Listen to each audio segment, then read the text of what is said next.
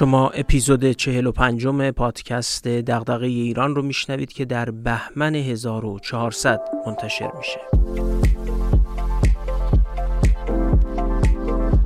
من محمد فاضلی هستم و تو این پادکست از کتابا و متونی میگم که میشه از اونها مباحثی درباره توسعه و بهبود مسائل جامعه ایران رو یاد گرفت یا حداقل به سوالاتی از جنس دغدغه ایران بیشتر و بهتر فکر کرد.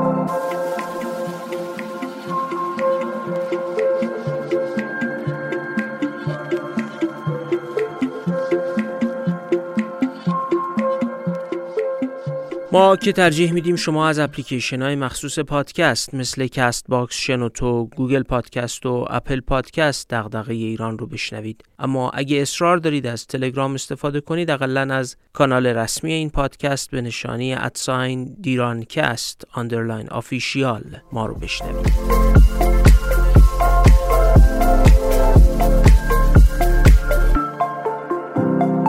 اگه مایلید از این پادکست حمایت کنید می‌تونید از طریق صفحمون در سایت هامی باش یا از طریق شماره حساب و کارتی که در توضیحات کانال تلگرام پادکست نوشته شده این کار رو انجام بدید. اگر هم مایل باشید حامی مالی پادکست بشید می‌تونید به همون ایمیل بزنید. آدرسمون هست دیرانکست at gmail.com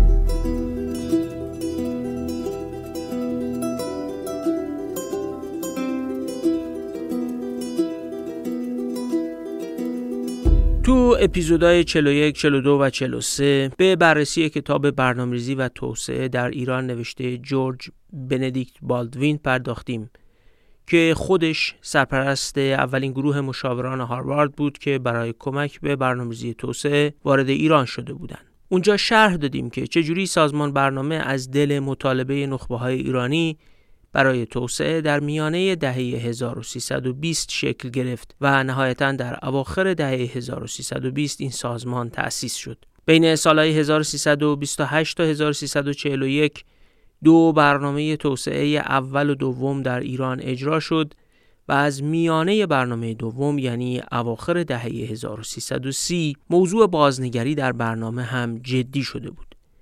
برنامه توسعه در ایران اولش بیشتر شکل یه فهرستی از طرحهای عمرانی نظیر ساخت جاده صد نیروگاه و کارخونه بود که قرار بود سازمان برنامه اونها رو طراحی کنه و اجراشون به وزارتخونه های دولتی سپرده بشه. و البته راه رو هم باز گذاشته بودن که اگه سازمان برنامه تشخیص داد که وزارتخونه ها ظرفیت اجرا ندارن خودش کار رو اجرا کنه.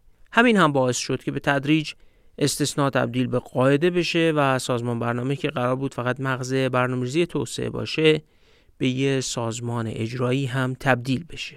بازنگری برنامه دوم توسعه این ایده رو به وجود آورد که برنامه توسعه نباید فقط فهرستی از پروژه ها باشه بلکه باید برنامه‌ریزی جامعه توسعه در دستور کار قرار بگیره. یعنی باید همه متغیرهای مهم اقتصاد تو بخش عمومی و بخش خصوصی و توسعه دادن همه بخشهای اقتصادی و اجتماعی در برنامه توسعه گنجونده بشه. همونجا هم توصیح دادیم از زبان بالدوین که سازمان برنامه و در اصل محیط سیاسی اجتماعی و فرهنگی ایران اون روز ظرفیت چنین برنامه ریزی رو نداشت ولی خب هم تمایل نخبگان سازمان برنامه به این جهت بود هم شاه بر چنین چیزی اصرار داشت و مشاورای آمریکایی هم در نهایت با میل غالب همراهی کردند. برای اون دست مخاطبا که تازه به ما پیوستن خیلی خلاصه بگیم که بالدوین تو اون کتاب که ما تو سه اپیزود تشریحش کردیم مسئله تراز پرداختا برنامه‌ریزی توسعه کشاورزی صنعتی نیروی انسانی و آموزش و کلیاتی درباره برنامه‌ریزی و مشکلات اون در ایران رو علاوه بر مباحثی که درباره همین انتقال از پروژه ها به سمت برنامه‌ریزی جامع ارائه می‌کنه شرح داده. گزارش بالدوین مربوط به سالهای 1338 تا 1341 کتابش تو سال 1345 نوشته شده و سال 1346 در آمریکا منتشر شده. کتابی که انشالله در دو اپیزود 45 و 46 بهش می‌پردازیم. عنوانش هست برنامه ریزی در ایران و یه عنوان فرعی خیلی طولانی هم داره. عنوان فرعیش هست بر اساس تجارب گروه مشاوران دانشگاه هاروارد در ایران در تهیه برنامه عمرانی سوم. کتاب رو تاس مکلود از اعضای گروه مشاوران هاروارد نوشته. علی اعظم محمد بیگی به فارسی ترجمهش کرده. و نشر نی در سال 1380 اون رو منتشر کرده. نسخه انگلیسیش سه سال قبل از کتاب بالدوین تو سال 1964 یا همون 1343 شمسی منتشر شده. چرا این کتاب رو برای ارائه به عنوان آخرین اپیزودهای فصل سوم پادکست انتخاب کردیم؟ پاسخش رو تو مقدمه مترجم کتاب میشه پیدا کرد. دوباره یادآوری می‌کنیم که ما تو این پادکست همیشه از ظرفیت حکومت گفتیم و به ابعاد مختلف اون پرداختیم. همیشه تاکید کردیم که فقط نوشتن قانون یا سیاست های خوب داشتن نیات خوب و قصد برای توسعه کپی کردن سیاست ها از رو دست کشورهای توسعه یافته یا داشتن منابع نفت و گاز و مقادیر عظیم منابع مالی برای توسعه کافی نیست. حکومتی که می‌خواد هدایت کننده توسعه باشه باید ظرفیت داشته باشه. عناصر مختلف ظرفیت حکومت رو هم تا حالا تا اونجا که تونستیم توضیح دادیم. ما دقیقا تو همین نقطه می‌رسیم به اونچه که مترجم کتاب در شرح اهمیت اون گفته. وقتی سوال میشه چرا ایران توسعه پیدا نکرد یه دی میرن سراغ نظریه وابستگی و میگن نظام سرمایهداری جهانی اینجوری بود که قدرت‌های جهانی بر کشورهای توسعه نیافته تسلط داشتن و این دولت ها هم چاره ای نداشتن جز اینکه هرچی اون گنده ها میگن اجرا کنن. حتی ابزار برنامه‌ریزی هم چیزی جز این نبود که کشورهای توسعه نیافته منویات قدرت‌های جهانی رو در راستای خواسته های اونها بپذیرند. امپریالیزم در قالب ابزار برنامه‌ریزی عمل می‌کرد و معلوم بود از توش توسعه بیرون نمیاد. دولت هم موجود بی اختیاری بود که کارش نوکری استعمار و اجرای دستورات دولت‌های قدرتمند بود. این یه دیدگاه در تبیین توسعه نیافتگی کشورهایی مثل ایرانه که البته خیلی ساده شده گفتیم. جزئیات بسیار بیشتری و پیچیدگی های بسیار بیشتری داره این نظریه وابستگی. دیدگاه دومی هم هست که میگه مشکل اشتباه برنامه‌ریزا و سیاستگزارا بود. اونا اشتباه فنی کردن. کره جنوبی و تایوان رفتن سراغ استراتژی تشویق صادرات. اما بروکرات های ایرانی رفتن دنبال اینکه کالاهای وارداتی رو داخلی سازی کنن و اصطلاحا راهبرد جایگزینی واردات رو دنبال کردن. هر چی وارد می‌شد رو سعی کردن تو داخل بسازن. رفتن دنبال درونگرایی.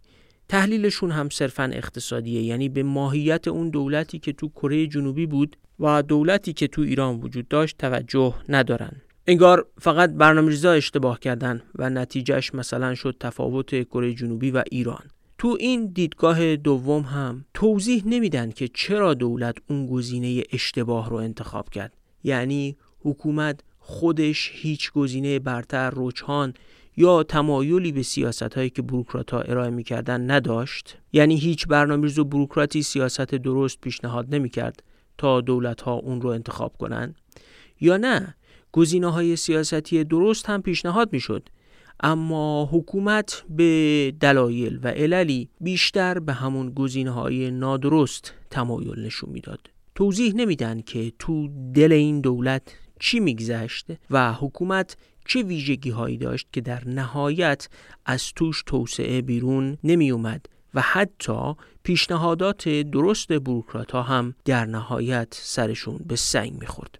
دیدگاهی که مکلود در این کتاب ارائه می‌کنه و قبلا وجوهی از اون رو به روایت بالدوین شنیدیم نگاه سومه. یعنی چی نگاه سومه؟ یعنی معتقده نه اون حکومت بی اختیار در برابر منویات قدرت های استعماری صحت داره و نه صرفا یه حکومتی هست که نشسته بر رو بر بروکراتا رو نگاه کنه و بگه شما چی میفرمایید؟ ما همونو اجرا کنیم. این حکومت و دولت برای خودش ترجیحاتی داره. محدودیت و امکاناتی داره و بین سیاست ها گزینش می‌کنه. تو چنین وضعیتی سوال مهم میشه این رفتار دولت تحت تأثیر چه عواملیه؟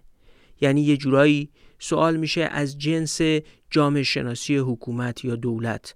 سوال از اینکه چرا دولت یا حکومت اینجوری تصمیم می‌گیره و مثلا به جای سیاست توسعه صادرات دنبال جایگزینی واردات میره یا به جای حفظ محیط زیست سیاست های مخرب به حال محیط زیست در پیش می‌گیره یا به جای مبارزه واقعی با فساد کارایی می‌کنه که در عمل مشوق فساده. انگار یه عوامل غیر اقتصادی هست که بر رفتار حکومت در برنامه‌ریزی اقتصادی و توسعه اثر می‌ذاره و کار محقق اینه که این عوامل رو و سازوکار تأثیرشون رو کشف کنه و توضیح بده. از نگاه این سوال رو روی کرد شرایط تاریخی، ظرفیت حکومت، بستر سیاسی و خیلی عوامل غیر اقتصادی دیگه روی انتخاب سیاست ها توسط حکومت ها اثر می‌ذارن و محقق برای پاسخ به سوال از توسعه نیافتگی باید بره و همین شرایط رو کشف کنه. همینجاست که کتاب به اون بحث مرکزی پادکست ما تا اینجا یعنی ظرفیت حکومت پیوند می‌خوره. خب حالا با این مقدمه بریم روایت آقای تاس مکلود از برنامه‌ریزی توسعه در ایران رو بشنویم بخشی از این روایت رو در این اپیزود خدمتتون ارائه می‌کنیم و بقیه کتاب رو به همراه جنبندیمون از کل فصل سوم یعنی اپیزودهای 31 تا 46 رو هم انشاءالله در اپیزود بعدی خدمت شما تقدیم خواهیم کرد.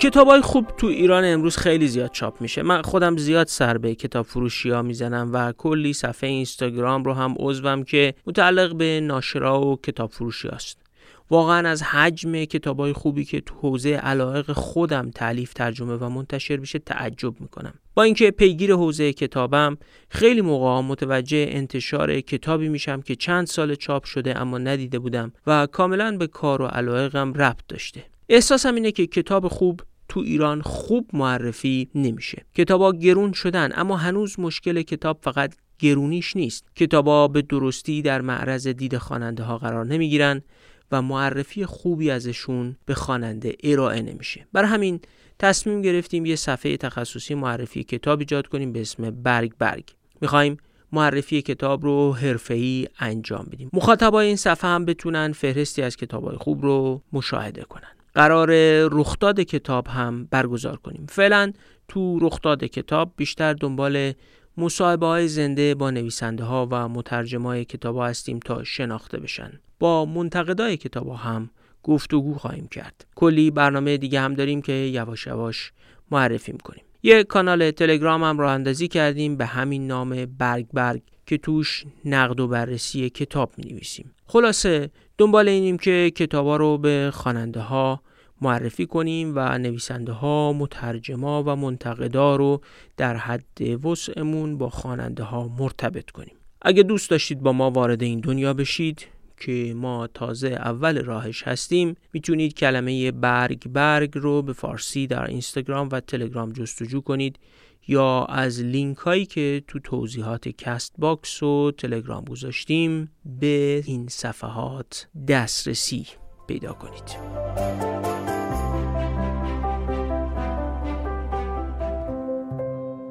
گروه مشاورای هاروارد در خرداد 1341 بعد از چند سال کار کردن در ایران به بنبست رسیده بودند. یه جلسه بینشون برگزار شده بود که به قول مکلود اصارش این بود که با توجه به شرایط حاکم ادامه کار گروه مشاوره هاروارد در ایران دیگر دستاورد با ارزشی ندارد. درست حقوق خوبی می گرفتن اما به نظرشون بزرگترین مشوق ادامه کار یعنی موفقیت در کار دیگه وجود نداشت. و حقیقت این بود که اعضای گروه مشاوره هاروارد بعد از تصمیم به ترک ایران با یه احساس نامید کننده شکست و ناکامی روبرو شده بودند. این فضا اونقدر ملال انگیز بود که مکلود میگه حتی گزارشی که نوشته نمی‌تونه از اون فضا رنگ و بویی نگرفته باشه و به همین خاطر هم به قول خودش گزارش لحن انتقادی شدیدی داره اما سوال مهم اینه که مگه وضع چجوری بود که در حکومت متمایل به آمریکای محمد رضا شاه پهلوی این مشاورای خارجی احساس می‌کردن شکست خوردن و موفقیتی نداشتن؟ گفتیم که برنامه اول توسعه ایران یه فهرستی از پروژه های عمرانی بود. هنوزم تو ایران از نظر دولت ها توسعه یعنی ساختن تأسیسات. شکل همون چیزی که تو برنامه اول توسعه سال 1328 دنبال می شد. اما شرکت ماورای بهار تو همون سال 1328 به سراحت نوشته بود که در نهایت دستیابی به هدفهای اصلی برنامه مشروط به این خواهد بود که تغییرات اساسی در نهادها و رفتارهای اجتماعی پدید آید. این تغییرات در حیطه برنامه فعلی قرار نمی‌گیرد. یعنی آمریکایی ها هم از اول گفته بودند که با ساختن چند تا پروژه بدون تغییرات نهادی و رفتاری که خود همین تغییرات رفتاری تحت تأثیر نهادها هستند توسعه به دست نمیاد.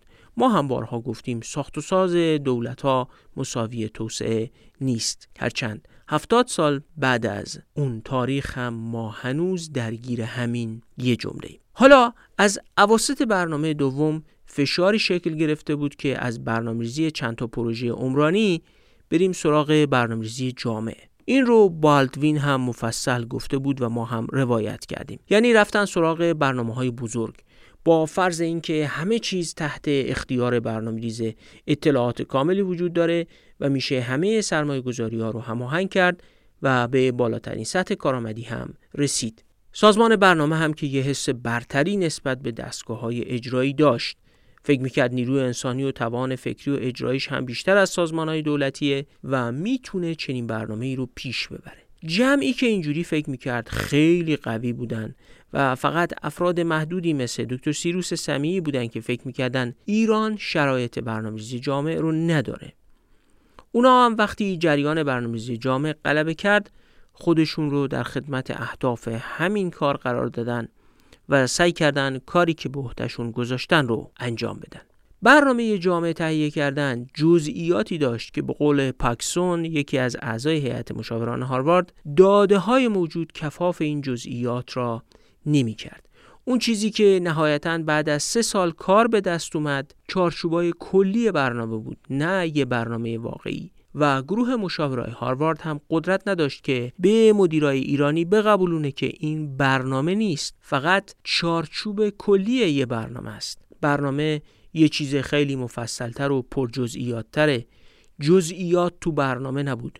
دوباره پیشنهادهای فیزیکی خیلی روشنتر از مسائل حوزه اجتماعی توسعه بود. داده کافی هم برای تهیه جزئیات وجود نداشت. مشکل بزرگتر اما این بود که مفاهیم برنامه ریزی کلا مبهم بود و فهم درستی ازشون وجود نداشت. برنامه ریزا بدون تسلط بر جزئیات و شناخت دقیق از شرایط ایران یه چیزایی رو مفروض گرفته بودند که با محیط نامساعد سیاسی و اجتماعی اون روز ایران سازگاری نداشت. در نتیجه به قول مکلود برنامه در مواردی به توهم کامل بدل شده بود. خودش میگه در کار برنامه‌ریزی جامع ضعف بزرگ ما این بود که برای مجموعه گسترده ای از مسائل بسیار دشوار به نحو افراطی راه حل‌های فرضی را مورد استفاده قرار دادیم. نکته مهمتری که ذکر می‌کنه و جا داره امروز هم بسیار بهش توجه بشه و واقعا ارزش راهبردی و تمدنی داره اینه که هدفهای برنامه بیانیه‌ای برای امیدها و آرزوها بود و تا وقتی اینا به الگوهای منظم عینی و واقعی تبدیل نمی شدن به درد نمی خوردن. فهرست آرزوها که برنامه نیست این فهرست آرزوها وقتی قابلیت برنامه شدن پیدا می‌کنه که اجماعی شکل بگیره مبنی بر اینکه رسیدن به این آرزوها هزینه و باری داره که جامعه و حکومت باید بپردازن به نوشته خود بالدوین اعمال تغییرات و دستیابی به هدفهای نهایی مستلزم آن است که کل جامعه یا بخش موثری از آن بار التهابهای سیاسی را متحمل شوند. به طور مثال نوشته رسیدن به تولید بالاتر کشاورزی لازمش این بود که سهم عادلانه تری به کشاورز برسه و رسیدن سهم عادلانه تر به کشاورز مستلزم این بود که الگوی تاریخی زمینداری تو ایران اصلاح بشه و امتیازات زمیندارای بزرگ تعدیل بشه. خب زمیندارا که به راحتی تن به چنین کاری نمیدن. این یعنی التهاب سیاسی. جامعه باید به یه وحدت نظری درباره ضرورت این تحول بزرگ می‌رسید و مسیر رسیدن به چنین تحولی مشخص می‌شد. بدون چنین تحولی هم افزایش تولید ممکن نبود و چنین تحولی هم حتما تنش سیاسی و رسیدن به یک توافق جدید در جامعه رو نیاز داشت. اما برنامه توسعه که در ایران تهیه شده بود به این التحاب های سیاسی و پیش نیازهای توسعه نمی پرداخت خواننده از نوشته مکلود اینجوری برداشت می‌کنه که اهداف آرزوهایی در برنامه مطرح می‌شد اما کسی نمی‌پرسید ملزومات سیاسی و اجتماعی تحقق این اهداف چیه.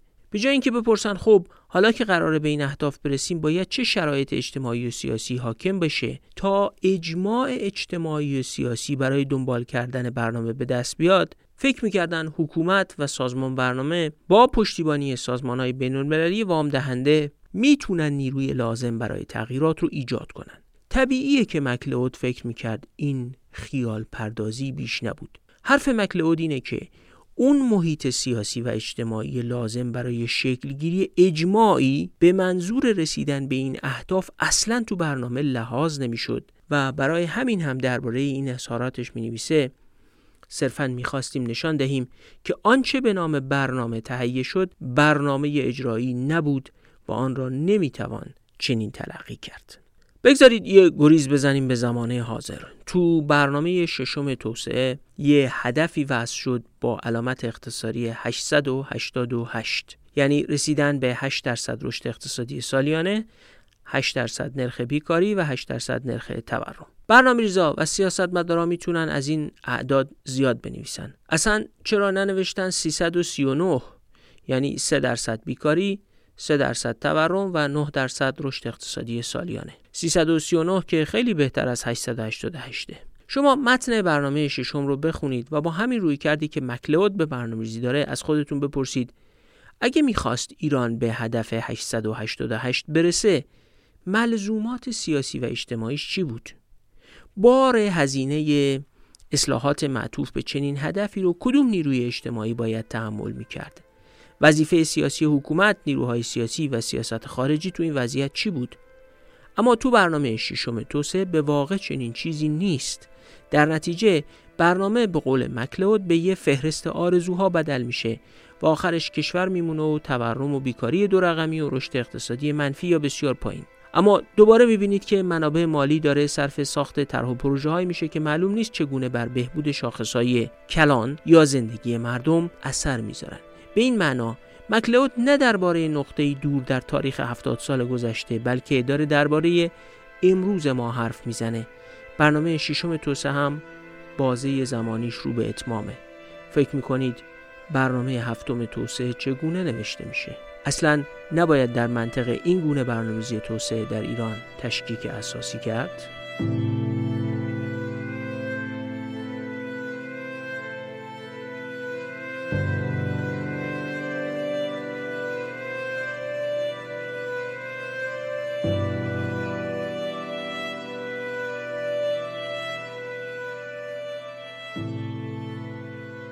یکی از قابل تحمل ترین بخشای کتاب مکلود جاییه که درباره نیروی انسانی سازمان برنامه نوشته. اینکه کم بودن اقتصاددان حرفه‌ای و پایین بودن سطح مهارتشون مسئله بوده و به قول خودش هنگام تشکیل دفتر اقتصادی سازمان برنامه فقط 47 نفر اقتصاددان تو ایران وجود داشته جای تعجب نداره. ایران اون روز هنوز توسعه آموزش عالی رو تجربه نکرده بود و بنابراین کم بودن تعداد اقتصاددان هم عجیب به نظر نمی رسید. حتی دیگه از این هم تعجب نمی کنیم که به قول اسکارونسکی یکی از اعضای گروه مشاوران هاروارد کارکنان جدید بر اساس شرایط و ملاحظاتی به دور از صلاحیت حرفه‌ای صرف استخدام می شدند و بنابراین شمار اقتصاددانان در سطح کشور کمتر از اونی می شد که در واقع بود چون یه دشون رو هم که شایسته بودن به دلایل مختلف کنار میذاشتن. خب اگه این چیزا باعث تعجب نمیشه پس اون نکته مهمی که مکلود درباره نیرو انسانی سازمان برنامه میگه چیه؟ مکلود نوشته اغلب آدمایی که تو سازمان برنامه کار می‌کردن فارغ التحصیلای خارج و بلخص آمریکا بودن. فقط یه عده کمی از اینا درباره کار دولت و بالاخص کار دولت در ایران آگاهی کافی داشتن. اینا قابلیت های دولت در ایران رو هم نمیشناختن. به قول خودش پیامد عدم آشنایی هم به طور طبیعی تحقیر کردن است. اینا کارشون شده بود تحقیر کردن و به باد انتقاد گرفتن دستگاه های اجرایی و دولت. تو این آدما خیلی کم بودن کسایی مثل دکتر سیروس سمیعی که سعی می‌کردن سازمان برنامه رو به سمت تفاهم با دستگاه های اجرایی کشور پیش ببرن. اما این رابطه هیچ وقت اصلاح نشد و نگاه از بالای سازمان برنامه به دستگاه دولت وجود داشت. این کارکنای سازمان برنامه بقیده مکلود دو تا ویژگی مهم داشتن. ویژگی اولشون این بود که عملا تمام تحصیلات عالی خودشون رو در خارج و عمدتا در آمریکا گذرونده بودن. ویژگی دوم هم این که مشخصا از خانواده های مرفه ایران بودن. مکلود به سراحت نوشته این عده اکثرا به معنای واقعی در ایران غریب بودند. اینا رنگ و بوی فرهنگای خارجی رو گرفته بودند و شناختشون از همون فرهنگا هم مثل شناختشون از فرهنگ آمریکایی سطحی و به قول مکلود معمولا از جنبه های آرمانی یا حتی اسطوره‌ای این فرهنگ ها عکس شده بود تا واقعیت های آنها. اینا تو کشور خودشون به یه نوعی بیگانه بودن. حالا فکر کنید آدمایی که با شرایط کشور خودشون بیگانن می‌خوان برنامه توسعه بنویسن که از ضروریاتش جزئیات و شناختهای محلی. شاید این اظهار نظر مکلو تند باشه ولی به هر حال نوشته این عده به دلایل مختلف انسانهای سادلوهی بودند. بیشتر آنان تقریبا توانایی گفتن و نوشتن به زبان مادری را از دست داده بودند. این آدما مشکلات دیگه هم داشتن. میگه اغلبشون با زنان خارجی ازدواج کرده بودن و همین پیونداشون با محیط ایران رو تضعیف می‌کرد و کار به جایی رسیده بود که آنها اغلب هیچ نشانی از همدردی ملموس با واقعیت های زندگی در ایران نداشتند و اکثرا بر مقیاس ارزشی نادرستی مبتنی بودند. بدتر این که می نویسه ما بارها پی بردیم که آنان اکثرا تعهد کامل نسبت به بازسازی و اصلاح امور در ایران ندارند. آنان با کارهایی چون حفظ تماس با وطن جدید خود آمادگی و در برخی موارد داشتن شور و شوق برای جذب فرصتهای شغلی در خارج، علاقمندی به تحصیل فرزندان خود در خارج و حتی تمایل عدهای از آنها به به دنیا آمدن فرزندانشان در خارج به طرز عجیبی جلوه موقتی بودن به کارهای خود در ایران داده بودند. من به دلایل شرایط زندگیم فرصت داشتم که این نوع بروکرات ها رو از نزدیک ببینم. توصیفی که مکلود ارائه می‌کنه فقط مال تاریخ هفتاد سال پیش ایران نیست. امروز هم شما آدمای زیادی اطرافتون پیدا می‌کنید که همین جوریان تو دنیای دیگه ای سیر می‌کنن و انگار همیشه بخچشون رو بستن که در اولین فرصت برن. گویی زندگی می‌کنن که بچه هاشون رو بفرستن اونور دنیا. زندگی تو ایران براشون موقته. عاقبت یه همچین وضعیتی اینه که به قول مکلود ملاحظه این گروه این احساس را به شخص می‌داد که تحصیل کردگان خارج از کشور در بخش عمومی اردو زدند و آمادند تا پیش از اولین طوفان اردوی خود را جمع کنند یا در صورت دریافت پیشنهاد جا و مکان بهتر آن را واگذار نمایند. سوال مهم اینه که چرا وجود یه همچین افرادی از نظر مکلود یه چیزی شبیه فاجعه است؟ مکلود میگه توسعه نیازمند تغییرات اجتماعیه و تحقق این تغییرات اجتماعی مستلزم درک عمیق کشور و همدردی کردن با این کشور و نیازاش ایمان عمیق و محکم به منزلت این کشور داشتن و قابلیت های اون و پایمردی کردن و ایثار کردن در راه هدف های کشوره. بعد بلا فاصله تاکید می‌کنه به نظر ما فرایند توسعه در مراحل اولیه خود بسیار بیشتر از صلاحیت های فنی نیاز به این نگرش ها دارد. ایرانی فرنگ رفته ای که ما می شناختیم احتمالا از لحاظ خلق و خوی و مشرب و یقینا سطح آموزش لازم برای ایفای نقشی که خصوصیت های فوق را می طلبد فرد مناسبی نبود. به سراحت معتقده اینا بیش از اینکه به ایران تعلق داشته باشند در بهترین حالت به خانواده و طبقه خودشون متعلق بودن و تو دل همون خانواده های طبقه بالای ایرانی حزم می شدن به عبارتی کیفیت نیروی انسانی که در سازمان برنامه وجود داشت از نظر مکلود اکثرا به لحاظ نگرش ها و پیوستگی هاش با ایران مناسب پیش بردن برنامه توسعه نبود. بد نیست یک زمانی اگر علاقه داشتید این بروکرات ها رو مقایسه بکنید با بروکرات هایی که انقلاب میجی رو در ژاپن. رقم زدند و در دهه 1860 تونستن اون تحول عظیم رو و گذار از جامعه سنتی به جامعه مدرن ژاپن رو پدید بیارن. آیا این خصایصی که مکلود برای بروکرات های تحصیل کرده خارج ایرانی در دهه 1330 و 1340 میگه آیا اینا ویژگی انسان ایرانی هن و برآمده از شرایط نیست؟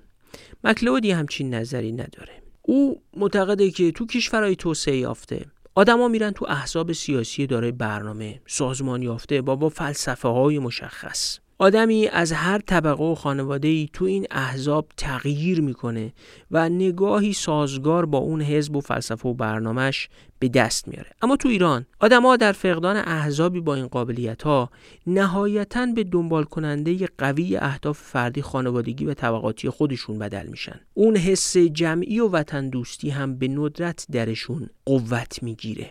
مکلود می نویسه زندگی سیاسی در هر جامعه در صورت فقدان ساختار نهادی توسعه یافته و مقبول جامعه به صحنه مبارزه علنی برای پیشرفت شخصی و کسب قدرت بدل می شود. در اصل در فقدان سازمان یافتگی سیاسی اون خصیصه قدرت طلبی بی حد و حصر فاقد تعهد به هویت کلانتری به نام وطن و با میل شدید به باستولید قدرت شخصی خانوادگی و طبقاتی فرصت بروز و ظهور پیدا می‌کنه. اینا هم عناصر ضد توسعه روحیه بروکرات ها و سیاست گذارا هستند. بروکرات ایرانی در دل یه همچین شرایطی با شناختی که از جزئیات جامعه ایرانی نداشت می‌خواست برنامه ریزی توسعه انجام بده. این بروکرات عادات نامناسب هم داشت. مثلا مکلود از قول اسکارونسکی میگه این بروکرات ها ثبت حضور و قیاب رو برای خودشون توهین آمیز می‌دونستن.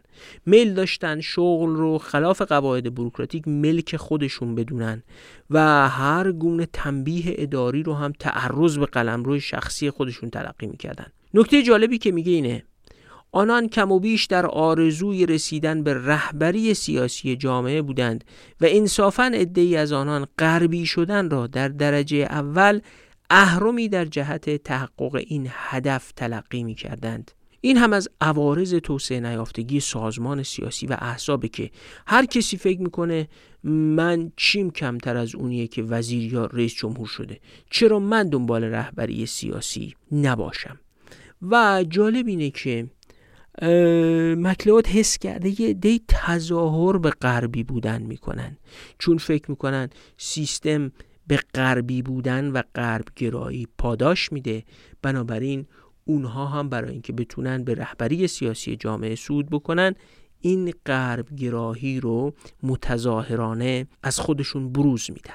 در مقابل گروه تحصیل کرده های خارج گروه تحصیل کرده های داخل بودن. دربارهشون نوشته اگر در بین روشنفکران کسانی باشند که به غیر از دل مشغولی به هدفهای شخصی روحیه ایثار و فداکاری برای یک هدف ملی داشته باشند به احتمال زیاد آنان را باید در بین همین گروه جستجو کرد. البته بدیهیه که ارزیابی مکلود هم درباره تحصیل کرده های خارجی و هم درباره تحصیل کرده های داخل افراتیه بین هر دو گروه آدم های متحد به وطن پیدا می شدن. اما منطق استدلالش رو باید جدی گرفت. اگه وضع اجتماعی به گونه ای بشه که آدما به محل زندگی و کشورشون مثل اردوگاه موقت فکر کنن و هر لحظه آماده باشن که بخچشون رو بردارن و برن اون ایثار تعهد و پیوستگی با وطن رو که لازمه توسعه است هیچ وقت به دست نمیارن. شاید مهمتر از اینکه آدما کجا درس خوندن این باشه که در چه شرایطی به لحاظ ساختار سیاسی زندگی می‌کنن شرایطی که حس موقت و بخچ زیر بغل در افراد ایجاد می‌کنه یا نه شرایطی که حس تعلق دراز مدت به میهن رو پدید میاره حس تعلقی که آدم دائم زمزمه کنه. نام جاویده وطن. نام جاویده وطن صبح امید وطن جلوه کن در آسمان. همچو مهر جاودان. وطن ای هستی من شور و سرمستی من. جلوه کن در آسمان همچو مهر جاودان. بشنو سوز سخنم که هم آواز تو منم. همه جان و تنم وطنم وطنم وطنم وطنم. بشنو سوز سخنم که نواگر این چمنم همه جان وطنم وطنم وطنم وطنم وطنم علوم اجتماعی هنوز توسعه نیافته بود و از اقتصاد هم وضعش بدتر بود. مارینوس یکی از اعضای مشاوران هاروارد نوشته کشور توسعه نیافته برای توسعه خود نمی‌تواند به نظریه های اقتصادی محض تکیه کند زیرا این نظریه ها به مفاهیمی چون بیشترین بازده نهایی گرایش دارند و تحقق آنها بستگی به خدمات بخش عمومی دارد گروه مشاوران هاروارد در ایران اگر در میان خود جامعه شناس، انسان شناس و کارشناس آموزش روستاییان داشتند بیشک موثرتر واقع می شدند. اما خب غلبه با اقتصاددانان با همون مشخصاتی که ازشون گفتیم بود. در فقدان چنین تخصصها و بدون ادراک اجتماعی فرهنگی از ملزومات توسعه در ایران ضرورت جوشیدن تغییر از درون نیروهای جامعه سنتی اصلا درک نمی‌شد. مکلود میگه مهمترین وظیفه مشاور برنامه‌ریزی یعنی همون کاری که گروه هاروارد باید انجام می‌داد این بود که مشخص کنن، شناسایی کنن و ارزیابی کنن نیروهای بومی رو نیروهایی که روی فرایندهای توسعه اثر داشتن این نیروهای بومی رو باید با نیازها و خواسته های برنامه ریزی سازش می‌دادن و الا خود برنامه ریز در مقابل این نیروها نابود می‌شد. انقلاب ایران ثابت کرد که برنامه ریزی با این نیروها سازش پیدا نکرده بود. جالبه که مکلود میگه به اعتقاد ما در برنامه‌ریزی توسعه در ایران این کار بنیادی و اولیه هیچگاه انجام نشد. یعنی اون نیروهای بنیادی جامعه ایران که باید نیروی محرکه تغییر می شدن شناسایی و ارزیابی نشدن. حکومت فکر می‌کرد میشه با قدرت بر اونها غلبه کرد. این همون خصیصه که میشه بهش گفت بیش از حد حکومت کردن. یعنی تصور این که میشه با صرف قدرت حکومتی مردم رو به سمت خواسته های حکومت پیش برد و تغییر مطلوب برای حکومت رو ایجاد کرد. مکلود اونقدر منصف بود که بپذیره. گروه مشاوره هاروارد برای درک جامعه ایران توانایی کافی نداشت و به قول خودش مهارت‌های ما عمدتا به مهارت‌های اقتصاددانان یا آمارگران محدود می‌شد و پاکسون نوشته بود گروه مشاوره هاروارد در قیاس با بیشتر گروه های عرضه کننده خدمات مشاوره‌ای در ماورای بهار نیروهای مصممتری داشت اما اعضای آن فاقد تجربه برنامه ریزی بود. همین فاقد تجربه برنامه ریزی بودن و همین که مهارت های فراتر از اقتصاد و آمارگری به قول مکلود کم بود یا وجود نداشت سبب می شد که اون بیش از حد حکومت کردنی که مد نظر حکومت پهلوی بود در برنامه با مقاومت جدی روبرو نشه. و این تصور که میشه از طریق برنامه و از طریق ابزارهای مالی یا قدرت سیاسی تغییرات مطلوب رو ایجاد کرد بر برنامه چیره بشه. سنت های تحقیقاتی هم در ایران هنوز قوام نگرفته بود. جالبه درباره تحقیقات و باستابش در مقالات اولین مجله تحقیقات اقتصادی در ایران مکلود نوشته آنچه به عنوان اولین و مهمترین ضعف این مجله باید عنوان شود فقدان فکر کارساز درباره طرح تحقیق است بزرگترین پروژه تحقیقاتی مؤسسه مطالعات و تحقیقات اقتصادی به نام مطالعه عوامل اجتماعی، سیاسی و نهادی مؤثر بر توسعه اقتصادی باستا به همین وضعیت بود. یعنی چی؟ به قول مکلود یه همچین موضوعی که قرار عوامل اجتماعی، سیاسی و نهادی مؤثر بر توسعه اقتصادی رو توی یه تحقیق تعیین تکلیف کنه بیشتر یه آرزوی پرارزش بود اما نمی‌تونست مبنای تحقیق علمی و عملی باشه. موضوع به این بیدر و پیکری مطرح می‌شد و این سنت تحقیقاتی بود که نه تنها در مرکز تحقیقاتی بلکه بر بروکرات های سازمان برنامه هم حاکم بود. مکلود نوشته با تاسف بسیار باید گفت که در مدیریت امور اقتصادی سازمان برنامه تلاش های تحقیقاتی بخش اعظم کارکنان ایرانی گرفتار همان نقایص آشکاری بود که در تحقیقات مؤسسه مطالعات و تحقیقات اقتصادی دانشگاه تهران دیده می‌شد. همین وضعیت هم باعث شد که بخش مهم تحقیقات برنامه سوم بیفته بر عهده مشاورای خارجی. اونا هم فارسی بلد نبودن و به انگلیسی می نوشتن و همین انگلیسی نوشتن به این ادعا دامن زد که به مکلود برنامه سوم اساسا مظهر افکار بیگانه است. همین اتهام کلی بیگانه بودن برنامه بدون نیاز به عوامل صد کننده دیگر که متاسفانه عملا وجود داشت کافی بود تا حکم به محکومیت کل کار تهیه برنامه سوم بدهد. خیلی تناقض جالبی نیست. در دل حکومت پهلوی که گرایش آشکاری از سوی حکومت به غربی شدن وجود داشته و بعدها انقلابیون در سال 1357 یکی از اتهامات اون حکومت رو واگذاردن کشور به غرب و بالاخص آمریکا می‌دونستن. انگلیسی نوشته شدن گزارش های برنامه اتهام بیگانه بودن برنامه رو به همراه داشت و همین به قول مکلود باعث می شد که برنامه پس زده بشه.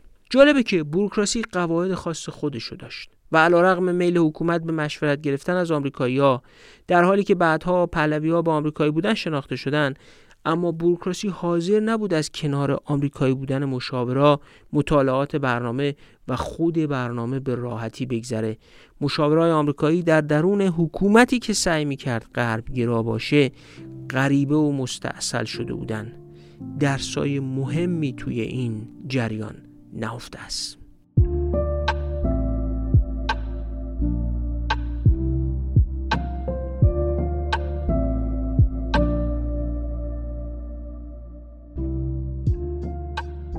خب بگذارید این اپیزود رو همینجا جنبندی کنیم به بقیه کتاب برنامه‌ریزی در ایران تاس مکلود رو واگذار کنیم به اپیزود بعدی همراه با جنبندی کل این فصل از پادکست. بوروکراسی حکومت موجود زنده بود که دست بسته در اختیار اراده حکومت پهلوی نبود. این بوروکراسی علیرغم تمایلات غربگرای حکومت به طور کامل از اراده حکومتی هم تبعیت نمی کرد و حتی می‌تونست برنامه سوم رو به اسم بیگانه بودن ترد کنه.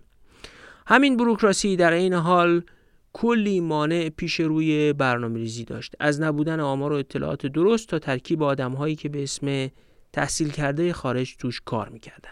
جو سیاسی و شرایط کلی کشور هم که بالدوین دربارش توضیح داده و می‌گفت اگر با بحران فرو نپاشه باید تعجب کرد به آدمای این بروکراسی و نظام برنامه ریزی حس زندگی موقت در ایران داده بود.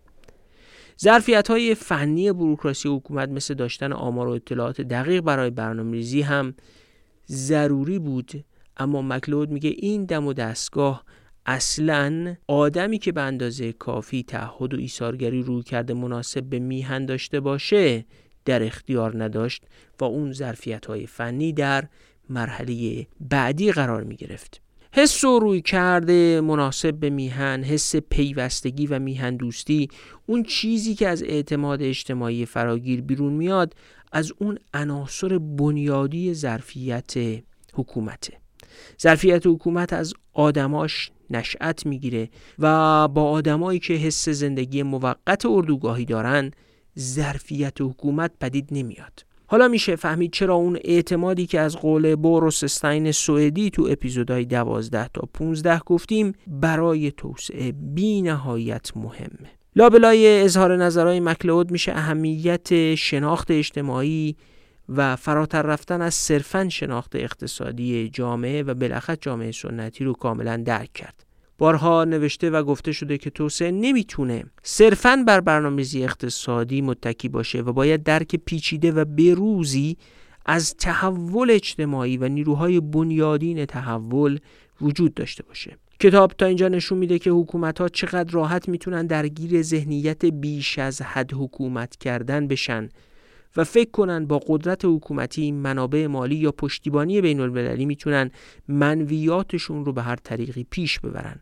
اما واقعیت اینه که بدون پیوند برقرار شدن بین حکومت و نیروهای بنیادینی که تحول اجتماعی رو رقم می‌زنن و از دل نیروهای اجتماعی میجوشن حکومت ها به سرعت به زائده ای البته خشن و زورمند از نظام اجتماعی بدل میشن که به تدریج قدرتشون هم فرسوده میشه و در پیشبرد توسعه ملی شکست می‌خورن کتاب برنامه‌ریزی در ایران تاس مکلود چه در قالب تحلیل بروکرات های تحصیل کرده خارج و غریب بودنشون در ایران و چه در قالب تحلیل نقصانهای درک اجتماعی برنامه‌ریزی ایرانی از جامعه ایران و چه با تصویر کردن مفهوم بیش از حد حکومت کردن این بیگانه شدن نظام برنامه‌ریزی با جامعه ایرانی در اواخر دهه 1330 و دهه 1340 رو به تصویر می‌کشه. بیگانه شدنی که عاقبت خودش رو در انقلاب سال 57 کاملا بروز داد. شاید بد نباشه که به کتاب از این زاویه هم نگاه کنیم. حکومت بیظرفیت در نهایت به مسیری میره که بیگانه شدنش با جامعه رو تکمیل می‌کنه.